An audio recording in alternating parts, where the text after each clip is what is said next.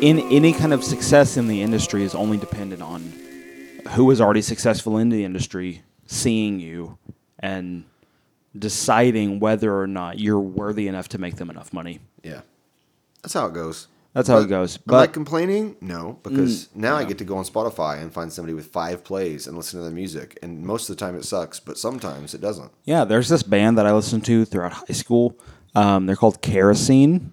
Uh, go check them out or not. I don't really remember. I didn't listen to them since high school. So I thought you were going to talk about the what's the one band that did the song? They had one song and we loved it. Inside Your View, and we reached out to them. Foxes and Lions, I, knew still some of the love. Fox, yeah, I had my first kiss with Caitlin, my wife, to that song. Really? Yeah, Cool. isn't that cool? Uh, that Inside Your View, I still listen to regularly. It's a great song, dude. Go uh, Foxes and Lions. Go check them out. Do you But we remember- were gonna Do you remember "Eyes" by Rogue Wave? The song from Chuck. probably if you played it, I would recognize it.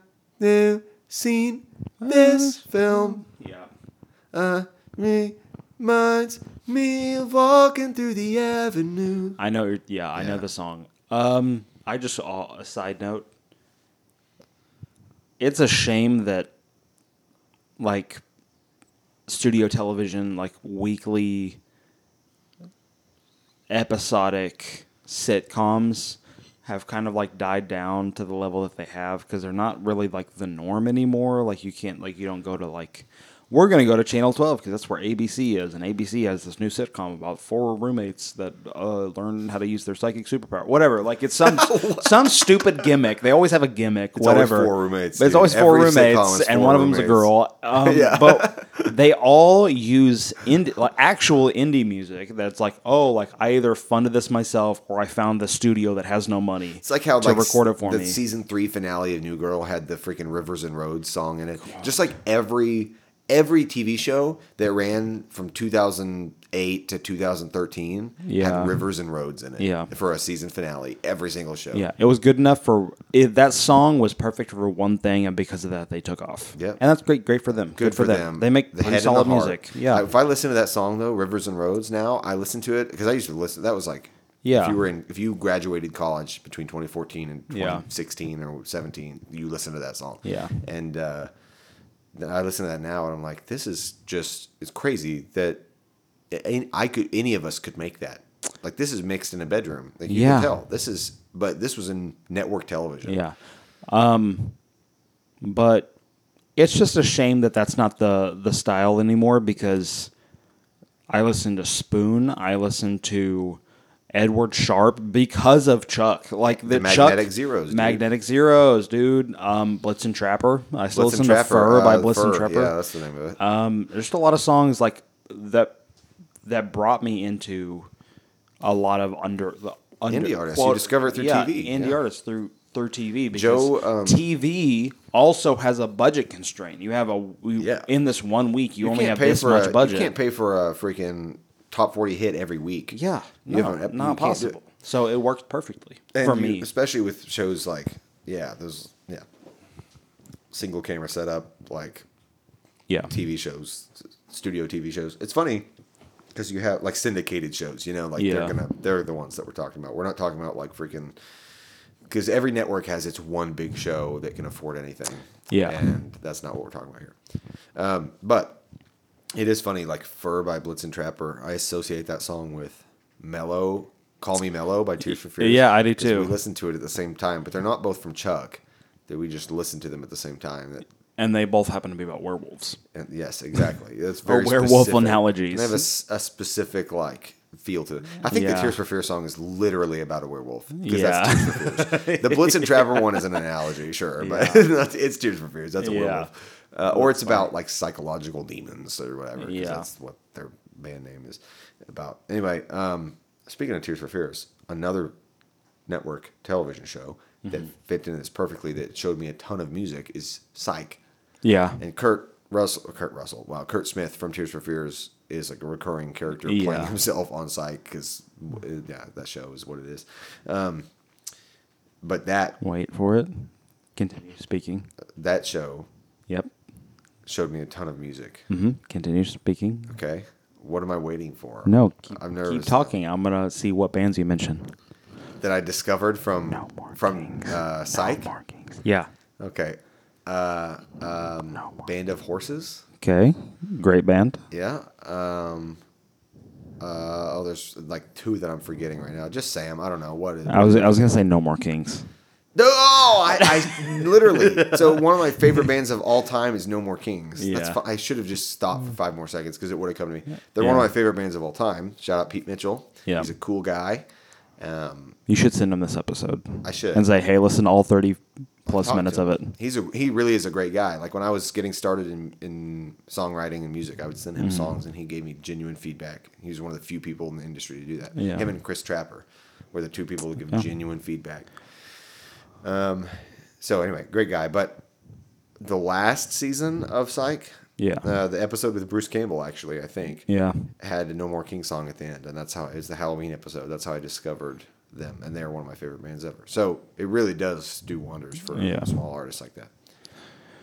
Um, let's cycle back to billion dollar budgets. You wanted to cycle back to that? I know. I just really wanted to talk about something that annoyed me, and that's that.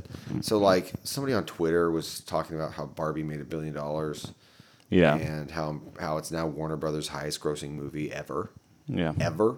Barbie is Warner Brothers' highest grossing Yeah. movie. Warner Brothers, the company that's been around hundred years. Yeah. That's insane.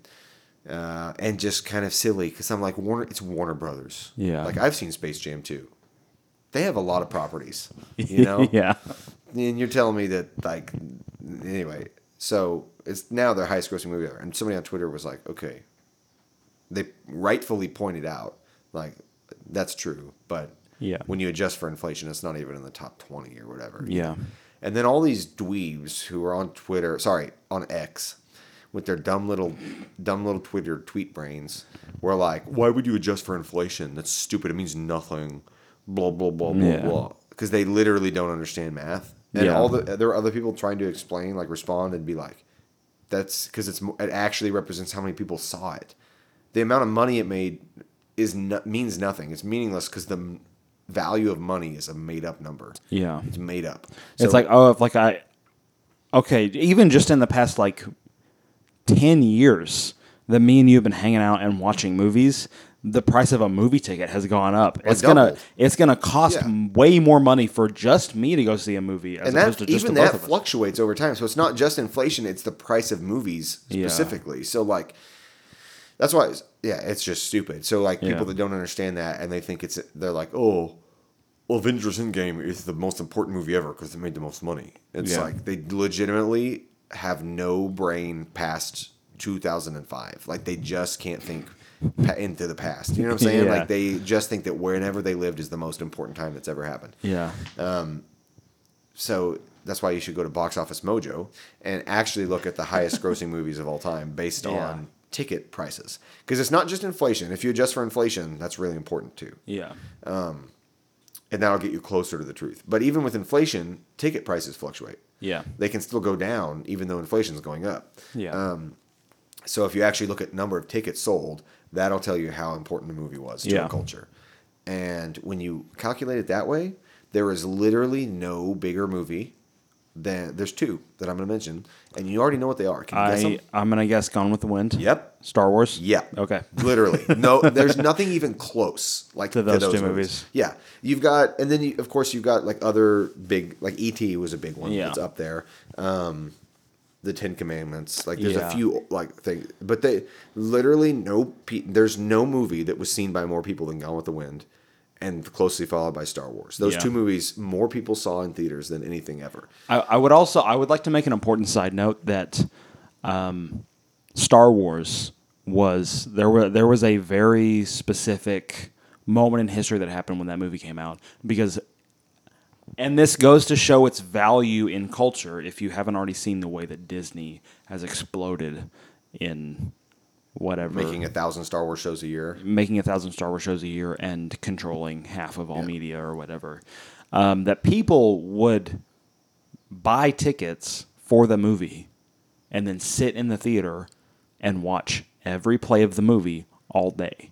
That's how fascinating the movie was to people. No, yeah, And it's then- easily the most influential movie of all time. Because of that, you can't do that anymore. If the movie ends, guess what? You leave or the police are called on you. For real, it's illegal to sit in like multiple screenings. Uh, I mean, like they're gonna kick you out, and if they if it's What if you bought two tickets, business- though? I'm sure that'd probably work, but you probably have to buy a ticket for like each time slot. right? What Yeah. Yeah, I'm like you have to buy a ticket, like ticket specifically ticket slots Oh, and prices I see. You became can't- way more important. Yeah, because of that movie. because of Star Wars. Yeah. But anyway, I was just I was so mad that there were people in there that were like, they were like Barbie is more impor- impressive, or or even like any other billion dollar movie. Because if you look at the billion dollar movie club, yeah, movies that have made a billion dollars, Yeah. it's, this has nothing to do with Barbie. Barbie's fun. It's this just about the fact that people can't see past five minutes ago. So Yeah. like they would they were like arguing that. Um, if a movie made a billion dollars, that means it's so important and so great and Yeah. like so influential. When like Avatar. Like you mean it, Avatar changed nothing. Avatar had no impact on the culture. Not until Avatar 2 came out, nobody remembered Jake Sully's name. Like if you had Yeah. asked me in 2017 who the main character in Avatar was, I wouldn't know. Jake Sully is the only character I could name you. Yeah. that I couldn't tell you a single other character's name. Zimbabwe To this point. or something. I don't know. Like th- but Yeah. but that's, that's they um that's the point though. Is like a Yeah. movie made a ton of money and it meant nothing. It it culturally did not have. It was a combination of economic factors and re-releasing over and over in theaters. yeah. So anyway, all that to say, go to Box Office Mojo and look. Actually, I'm going to bring it up right now. I'm going to look them up. Talk about Do it. while I Google it. Um, I would also like to to make a side note while uh, Zeph is looking this up that I think it is significant. Like Warner Brothers not only has like this super high grossing movie with Barbie, that it's the first female director to hit this milestone. What I think is impressive about all of that, It's is for sure that- impressive. I'm not discounting that. Yeah, yeah. Go and ahead. I'm not just saying like the money. Like there are other there are other movies that have made more money that are way less impressive. Barbie was a good movie. I really liked it. What's impressive about the movie itself is that, and you guys may have talked about this already. Sorry, Emerson. Emery. Uh, Emery. Uh, Emerson, Emery, Lake and Palmer. Um, I'm really, I really, sorry. Um, what's really impressive about that movie, I think, is that Greta Gerwig took a really stale and static idea of making a movie about Barbie, which you think would come across as like some kind of giant product placement of like like the Bratz doll or like whatever any insert any other toy into this um, analogy and she made a really complicated movie about the trials of humanity and what it's like to be what it's actually like to be human uh, both male and female and to deal with the struggles that are in both of those realms the the societal standards what it's like to exist in a culture where certain standards exist with not only you as a human but you as your specific sex and gender. I, I just thought it was really I thought it was a really impressive take. I thought it was way more had a lot more depth than I had given it credit for before seeing it. Um, and I think that's what was the most impressive thing is that it was like, oh, we're gonna make a movie about uh, probably like whatever, like the second most sold toy in the world, probably besides any Star Wars Can't toy. wait for the Bakugan movie. um, I played Bakugan on the Wii. Uh, it was a good Wii game. Um, I hate. I used to be scared by Bionicles. supposedly Bionicles saved Lego because Lego, Lego almost product? went bankrupt, and Bionicles uh, came out and they saved them from bankruptcy. Serious? Supposedly, I read that on Reddit like three weeks ago. I couldn't tell you if that was true. Bethesda Game Studios, and Starfield came out today. So I thought it came out on the sixth. it does. It came out for pre-order people today. Okay. Um, isn't it cool that um, Skyrim came out whenever I was twelve, and Elder Scrolls Six isn't going to come out till I'm thirty, yeah, it's cool. and I have, I probably have two kids at that point. You know point. why? People are still playing Skyrim. It's their fault. It's those people's fault that we don't have. If Elder you Scrolls stopped 6 playing Skyrim, They would release it tomorrow. It would ter- be terrible. Yeah, Like- if you gave the if you gave Bethesda a push and be like, "Hey, we're not playing your product anymore until we get a new product," they would have it out by now. So Travis, shout out Travis, he listens to the podcast, and he sent me a Facebook reel about how there supposedly was a leak that they're remaking Oblivion. Bethesda is and it's supposedly, supposedly coming out and I, next he- year. I heard it was fake. oh, really? I heard that. Okay. I don't know anything. I just know I what the either, reel said. also, Interesting. so. So. this is what I'm talking about on box. But also, Mojo. the people that have been making Sky Oblivion um, have been working on that game for ten years. Give them credit. Yeah, Continue. well, I know those people are awesome. So, Box Office Mojo, you can go to top grossing movies of all time, and it's going to give you the usual list: Avatar and all Titanic, and all that stuff. yeah. You, what you want to go to is to top lifetime adjusted grosses. Okay. So it's adjusted for inflation plus ticket price. Ready? Okay.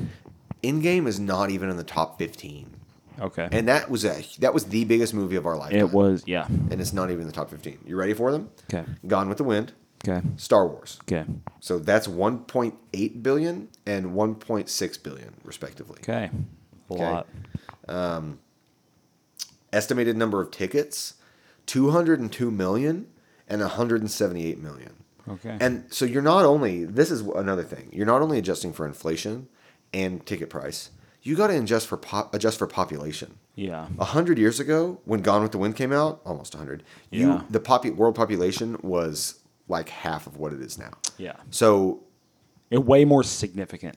So it's like you could basically Culturally. double that number. Like it is so much more Yeah. significant than anything else Yeah. that's come out in our lifetime. Uh, same with Star Wars. I mean, in the seventies, you had what three point five to four billion people Yeah. on Earth, uh, and this many people saw it. That's crazy. So then you jump down to one point three billion. You got Sound of Music, and then right below that, just a, just like three million below, is uh, E.T. E.T., Titanic, The Ten Commandments, Jaws, Doctor Zhivago, The Exorcist, Snow White.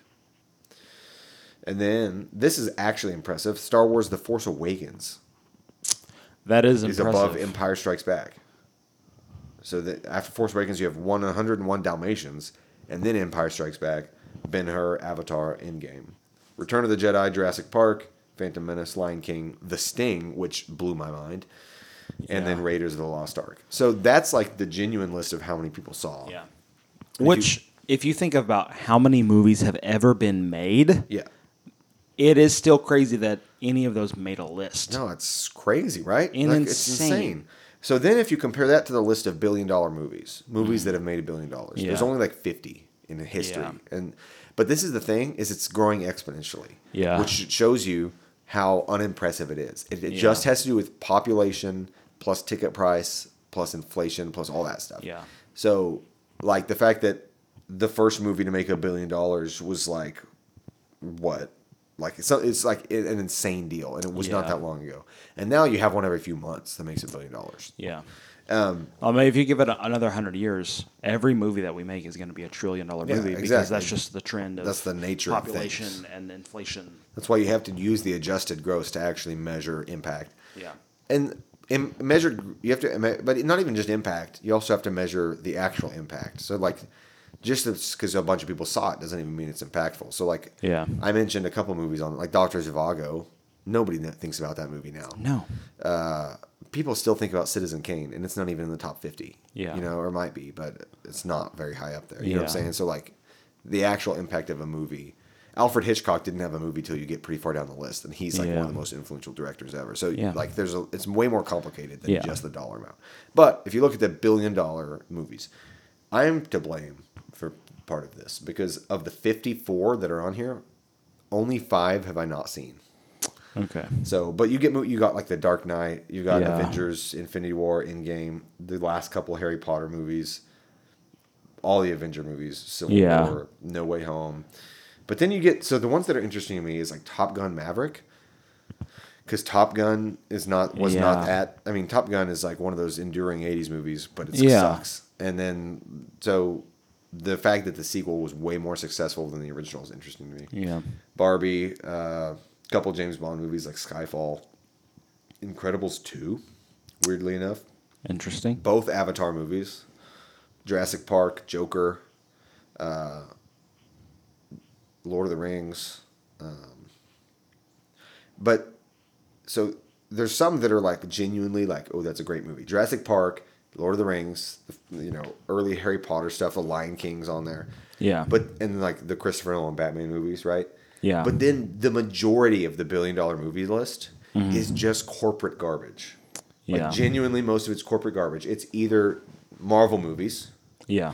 Disney remakes, Yeah. like Beauty and the Beast remake, just random Disney stuff, and then um, like Jurassic World, right? Yeah. Black Panther, Despicable Me three, the Aladdin remake, Zootopia, Jurassic World, Aquaman, um, Transformers: Rise of the Moon or whatever, Yeah. um, Fate, Fast and Furious eight, uh, Frozen two, Minion, the Minions movie, the Yeah. Lion King remake, Finding Dory, Hobbit, Captain Marvel, Yeah. Alice, the Tim Burton Alice in Wonderland, another Transformers movie, Pirates of the Caribbean, On Stranger Tides, the worst one, and then the Disney Star Wars trilogy. Was that four or five?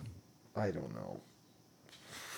I have no idea. Four. that I think. four. I think it was four. I think Dead Men Tell No So Tales. the second five. was the worst one. But and then the Disney Star Wars trilogy. So like of the Yeah. 54 movies that have made a billion dollars, most of them are bad. Not Yeah. bad, but just like generic corporate feed you stuff. And Yeah. then a few of them are genuinely like incredible movies. So all that to say, the person on Twitter that I'm ranting about is dumb. The love of money is the root of all evil. And I say that because the only reason studios make these giant movies is because they take a stupid idea that's a part of a sequel or they can remake it and then they can invest a ton of money into it. And because they have a ton of money into it, they have all this marketing and it looks really impressive. And so they can appeal to the masses. And because they can appeal to the masses, then the mass amount of people will buy tickets to it and they can make record profits Yeah, every single quarter. I don't care about record profits. If a studio, if Columbia or Warner Bros. were like, I can make, I have this, I have a billion dollars. Here's what I'm going to do instead. I'm going to split that evenly, a hundred different ways, and give it to a bunch of teeny tiny directors, and they can make their own movies with a bigger budget than they have, and you have this much more impressive movie as far as just like a. Do you know what you get with that? This is why it's crazy. This is why it's crazy to me because if you went with that model, what you're saying, it's not like it's not like they're pitting quality against quantity. Yeah. If you go with that model, you get more quantity and higher quality. Yes. You get both. Because you get people that care about their product, and they have a bigger budget, so they can do more with it. Yeah. and the studio is like, "Hey, check this out. We gave a we we just we have a bunch of really Yeah. cool movies you can check out." It's like, would you rather eat at a different small b- restaurant in town every day or at McDonald's every day? Yeah. That and the people are choosing McDonald's every day, and you know why? Because they legitimately eat at McDonald's every day. Like, like- and I'm not saying this to Yeah. be like all hoity-toity or whatever, but most people are not movie people. Yeah, but not like you and but me. I know what you mean. The people that watch Transformers Five, They're going I'm not because- going to talk about movies with them. No, and they're they go to the theater to get to watch something they know is going to entertain them. Yeah. and they just get what they want out of it and they leave. They're not they're not going to go like you and me. I'm not going to go to the theaters to ever see a Transformers movie unless a bunch of people that I love want me to go with them. If it's like I'm a never group gonna choose to go. setting, Yeah. and we're just like we have money to spend, And that's the thing. It's lowest common denominator because when groups go to the movies, they're going to pick a movie that everybody's going to find inoffensive and normal, and Yeah. nobody's going to ever think about again. Um, but when you do, like you and me, are much more likely to go to the theaters to see like, like Barbarian, for example, or like an, Yeah. some indie horror movie or something weirder. something really niche. Yeah, it's like that's what actually excites me. Like I want to see that in the theater. I I don't see- want to. I don't care to see a Marvel movie in the theater because it's going to look the same on my yeah. TV. I think that's worth appreciating and worth noting is that, and I'm tooting our horns about this is that whenever we watch a movie, we can see the art and like the way, like the care that was taken with a specific movie, and how the director wanted that presented. Right. Or as opposed to like if you watch freaking Transformers, whatever. There's no you're like- vision. There's no vision. no, they're just like, oh, we're we have a a bare bones story, and we're just gonna try and impress you with visuals. Yeah, exactly. Thank you, Peter Frampton. Thank you, Peter Frampton. And uh, so anyway, that's the thing. It's like that's why the market has gone to where it has, is because people want McDonald's every day because they want something that's going to feed everybody, and Yeah. they just want to get in and out. and is as accessible as possible. And I think part of it too is that people probably are less likely. So, well, I don't know. I'd have to have to, I'd have to look at the stats on how like how often people go to the theater. I'm curious if people went more in the 70s, 80s, and 90s Yeah. than they do today. Maybe not. Maybe people still go to the theater just as much. But I feel like when I, lately when I go to the movie theater, uh, it tends to be sparse. They're very rarely Yes. full. Actually, Oppenheimer was one of the only full theaters I've been in in like a year. And then also, whenever they put the Lord of the Rings trilogy back in theaters like, Yeah. a couple years back, that was a full theater. That was packed. Yeah. People wanted to see a good movie, but Yeah. like, and then Oppenheimer was packed, and Barbie was pretty full. But I saw Barbie like three weeks after it came out, and it was still Yeah, packed. we, we saw it late, and it was there were maybe six other people. And that that's like viral marketing. The Barbenheimer thing like really elevated both of those movies. yeah, Oppenheimer's at almost a billion dollars too. It's like eight hundred million or something. yeah, it's still really high, Um, and But respect where it's due. anyway, but that's another thing. It's like you and people like you and me are much more likely to see Oppenheimer in the theater than Barbie. Yeah, Uh, most people who are just like casual movie people would see Barbie first because it's like the more appealing, like fun kind Yeah. of story. Um, but Oppenheimer got way bigger of an audience than it deserved because Yeah. of the Barbenheimer stuff. Like, not deserved. I think Oppenheimer's a better movie. I love it. Yeah. But like, um, most people are not going to care about Oppenheimer Yeah. as a movie unless it was the weird TikTok viral marketing thing Yeah. that happened. So it's just interesting to me, like Yeah. the way things work now is not the way they've ever worked in the past. yeah. I think even like even going as far as to say like movies that I really appreciate and really like that are weren't big sellers when they came out are weirder than the movies that are coming out now. If they came back in theaters, I would still go out and see them. If Memento came out Oh, yeah. today, if I if like if they were like, "Hey, we're going to re-release Memento." Go see it. I'd be like, "All right, cool. you have my money." And that's the thing; they legitimately do that now. Like they release old movies in theaters, and those are the ones I go see. Like last October, I saw Halloween. Big Yeah. Throwback to this episode, what it's supposed to be about. I saw John Carpenter's Halloween in theaters last uh, October on Halloween, and it was like the coolest thing in the world. I love that. Like that's why I actually go to the theater now. I don't really care as much about things that are coming out because I don't want to Yeah. see Uncharted in a theater. I would Yeah. kill myself. It's just it's it's just a really oversaturated market with a lot of big players that put out a lot of goy slop and they Make you eat it. they make you you, eat it and it's just a part of the machine. You gotta you gotta take part in it if you're gonna be part of the movies. Because you what? have two options. You either eat the goy slop that they say is good, and some and sometimes it's pretty tasty, Yeah. or you try to find hidden gems. Yeah. But to do that, you have to sift through like Tubi and watch Yeah. garbage to find actual good low budget like to find, Prospect. house at the end of time. Yeah, or Prospect or something Yeah. like or Censor. Like Yeah. those movies, I have to have pointed out to me by other people. Yeah. I'm never gonna find that on my own because Yeah. it's not promoted. It's not out there. I have to watch a Red Letter Media video to be aware of the fact that Censor exists Yeah. because it's not gonna be promoted like a Marvel movie. And and that's not to say that like even a lot of these big studios have like I think a lot of these studios have people with B movie hearts. I think Greta Gerwig for one. I think Gunn. James Gunn is what I was about to say Literally. next. James Gunn has like that. Guardians Three is amazing. He's like I'm gonna like be All creative. I'm gonna have fun writing and creating this story. And I also get a massive budget. Yeah, with that's a, that's why it's like compare that. Look at the MCU and compare like James Gunn yeah. to what's the most gen. I mean, I love to hate on Civil War, so I don't know Civil Yeah. War. Yeah. The- it has no character. It's Yeah. got no like heart. It's got no soul. It's just the. It's just exactly what you'd expect. Whereas a Guardians movie is gonna take risks and be weirder and be more fun and be more personal and you know it's that's the difference. Yeah. Um, so I guess it does come down to people, but you have to have somebody like a James Gunn who started in B movies like Yeah. Slither. Um, he started. You have to out- have ambition. Yeah. You have to have people that are like, I'm going to take a risk with a really weird thing, and you got to trust me on it because people are going to love it. And that's why you wind up with The Suicide Squad, which is a remake of Suicide Squad with the same people in it, but way better. but way better. Yeah. And Shout out David Ayer. Performed sorry way for your better. first one. Yeah, literally. Um, so what do you think about James Gunn firing all the DC people? I don't care about anything. Like Henry Cavill got fired as Superman and all the other yeah, stuff. it's a bummer, but also it's a part of the machine. If you're going to be a part of the machine, well, you're bound to get Here's what I think. at some point. Stop making Superman movies. Yes. Go watch the Richard Donner one. just go watch the Christopher Reeve movies. go. I was about to say go do more impressive superheroes, but I said that as I was thinking about the Blue Beetle movie, and I have no intentions of seeing that. No, I don't care at all. See, that's the thing is, I, I they've killed the market. It's dead. I never but want to see also, a superhero. I think again. DC has just a really bad grip of of how to handle um, a franchise.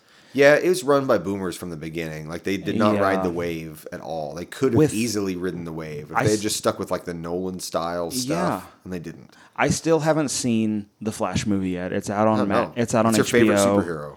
It is. If somebody in high school told you that there was going to be a DCEU and a Flash movie, you would with be so psyched. Michael Keaton as the original Batman, I'd be, be so like, I'm gonna pee myself. But what you didn't know is that in the 10 years in between, there was just absolute mind numbing levels of fan service and Yeah. corporate slop shoved into your face and bringing Yeah. back old dead characters and say, look, don't you remember this? Yeah, ooh, that you fan don't service, care man. anymore. Yeah. Yeah, they're trying to stimulate every nerve in your brain all at once, but they're trying to do that every single time, so you just get numbed out You to end everything. up with the Jurassic World 3 movie where they bring Yeah. back the original cast and it's the worst movie I've yeah, ever seen. I haven't seen the Flash yet, but they're not. It doesn't have anything to do with the rest of the DCEU yet. Like it's just the Flash, and I think Batman makes an appearance. I think whatever. There's like, oh, cool, this person popped in from the other DCEU movie. Whatever, cool. Zack Snyder's Justice League, the four-hour cut. Much better than was the original cut. was awesome. I loved it. I It actually great. genuinely It's really liked movie, it. Yeah. Um, but here's the cool thing: if you start out with the Flash storyline, if you're gonna like, we're gonna make a movie about Flash, let's do Flashpoint, a series like a pinnacle moment in Flash history that took decades of building up, to to reach at that point. It's not something you start with. You don't. The MCU didn't start with Endgame.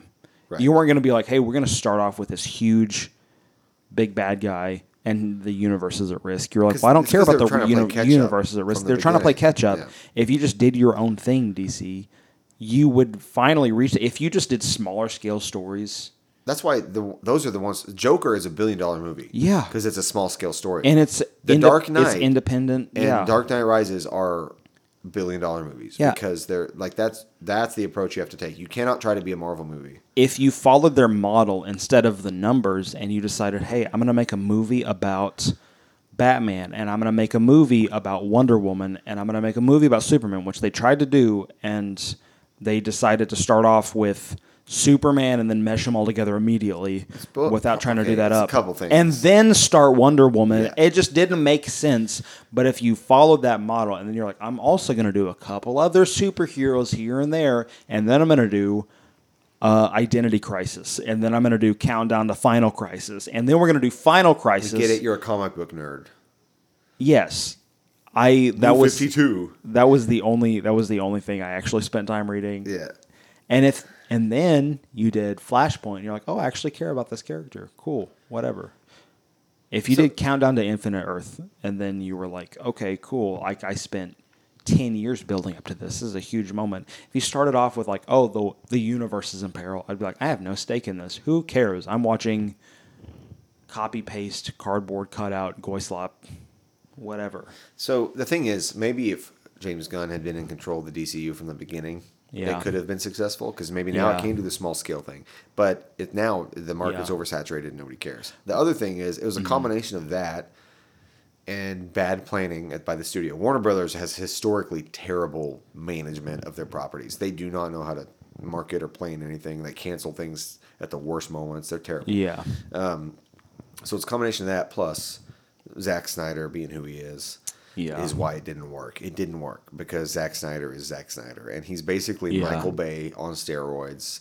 And he's Michael Bay as a 15 year old. yes, he's Michael Bay with a 15 year old brain. And so sometimes that works great. I like I said, I loved the Snyder cut of the Justice. Snyder Cut, Watchmen was good. Yeah. Man of Steel makes my brain go numb a little bit, and so does uh, Batman versus Superman a little bit. I actually like Yeah. Batman versus Superman better than most people. Yeah, I do too. I would say like I, I give it more favorable opinion. Yeah, for Mm-hmm. but sure. just in general, he's like, well, he's like, what if it was in four three ratio and black and white, and everything was like, you know what I mean? He's just like, Yeah. trying to be as edgy as possible, and all the time with a bunch of CGI. It's it's it Zack Snyder is a director who it's as if he watched a Sam O'Neill um, or Sam O'Nella video about how to be a good director and then tried to actually do that. Yeah. That's what it comes across as. He's like he's following a trend of things that happened whenever he was a certain age and he was like that's still cool in my brain. What if a Creed song became a movie? He's like if you. He's like if a movie YouTuber tried to make a movie. If you or I tried to make a movie, Yeah. I'd, like I don't know. It's just funny. Then- You know, you know who actually, if you really wanted a movie about Superman, golden era Superman, like it's kind of cheesy, it's kind of campy, but it's really endearing. It has a lot of heart. You know who the the the perfect director is? yeah. Kevin Smith Oh. Yeah. Would be perfect to to have an actual budget, and he to circle all the way back to B movie directors is quite is also fits into that camp of B movie directors. Except he's still a B movie director. He has never broken any kind of records. He's never like hit any kind of benchmarks. He's just like I'm gonna crowdfund a movie. Okay, but he also wears hockey jerseys and goes on Joe Rogan. That's true. So that's a benchmark. So does that North Korean woman. What does that say about our culture? She wears hockey jerseys? Yeah, Who? they love hockey in North Korea. Do they really? Hockey. they really do? I don't know. That's funny. I'm joking. They're Uh, right next to Russia ish. That's true. Is Russia into hockey? You Uh, think. Pro- you would think probably because of the Olympics. Probably because of the Olympics. The what? um, I was uh, whatever. What, did you have a bit that went further? No, it was a bit racial, so I'm not going to do All it. All right. Was it against Russians though? Because that's It was, okay. about- it was an Asian accent All right, thing. then we should probably skip Yeah. it. Um, but the uh, no, anyway, freaking directors who would be great at Superman.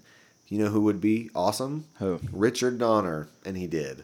That's the thing is that you can't really blame it. I can't really blame anybody for the way that that is because it's just a cultural change. Yeah. it wouldn't work now. But that's what you need. That's why Superman worked. That's why the original is so good yeah. because he treats him like a mythological character that he is. Yeah. and he can reverse time by spinning the Earth back, and it it's not concerned with the weird. I can't use that word. Um, the detail, the like minutia of the details of how it scientifically works. And Yeah. that's if you watch any Marvel movie now, that's it. It's concerned with camp, dumb jokes, corny, like, "Uh, uh," fourth wall jokes, and then the scientific minutia of plot holes and making sure everything like in my head canon has to all fit together and like Yeah.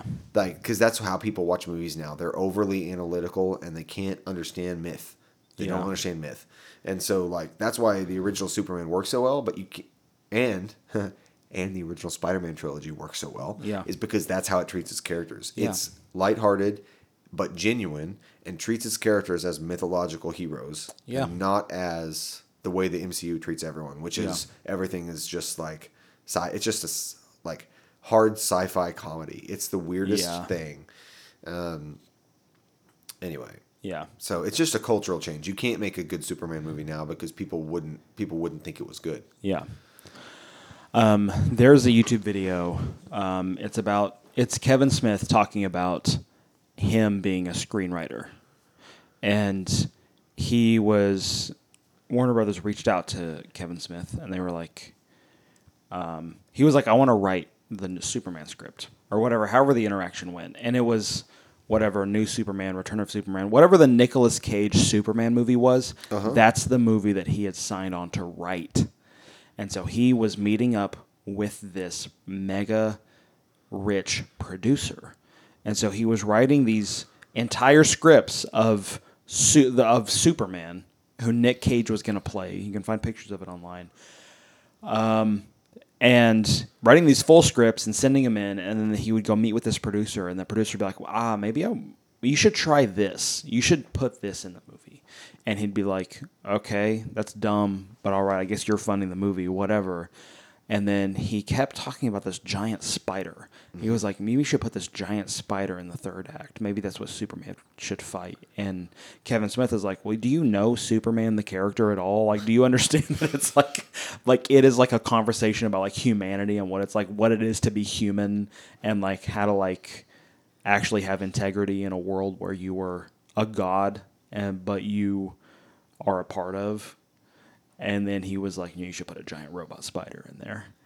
And then eventually the movie crapped through and they lost funding and they decided not to go through with the project and Nicolas whatever it all fell through and then the next year Wild Wild West came out. It was produced by the same guy that had a giant metal spider in the third act. Some people just want to watch really stupid stuff. That's the thing. And And, some that of those have the money. the people producing the movies. people producing the movies. Thanks, Avi Arad.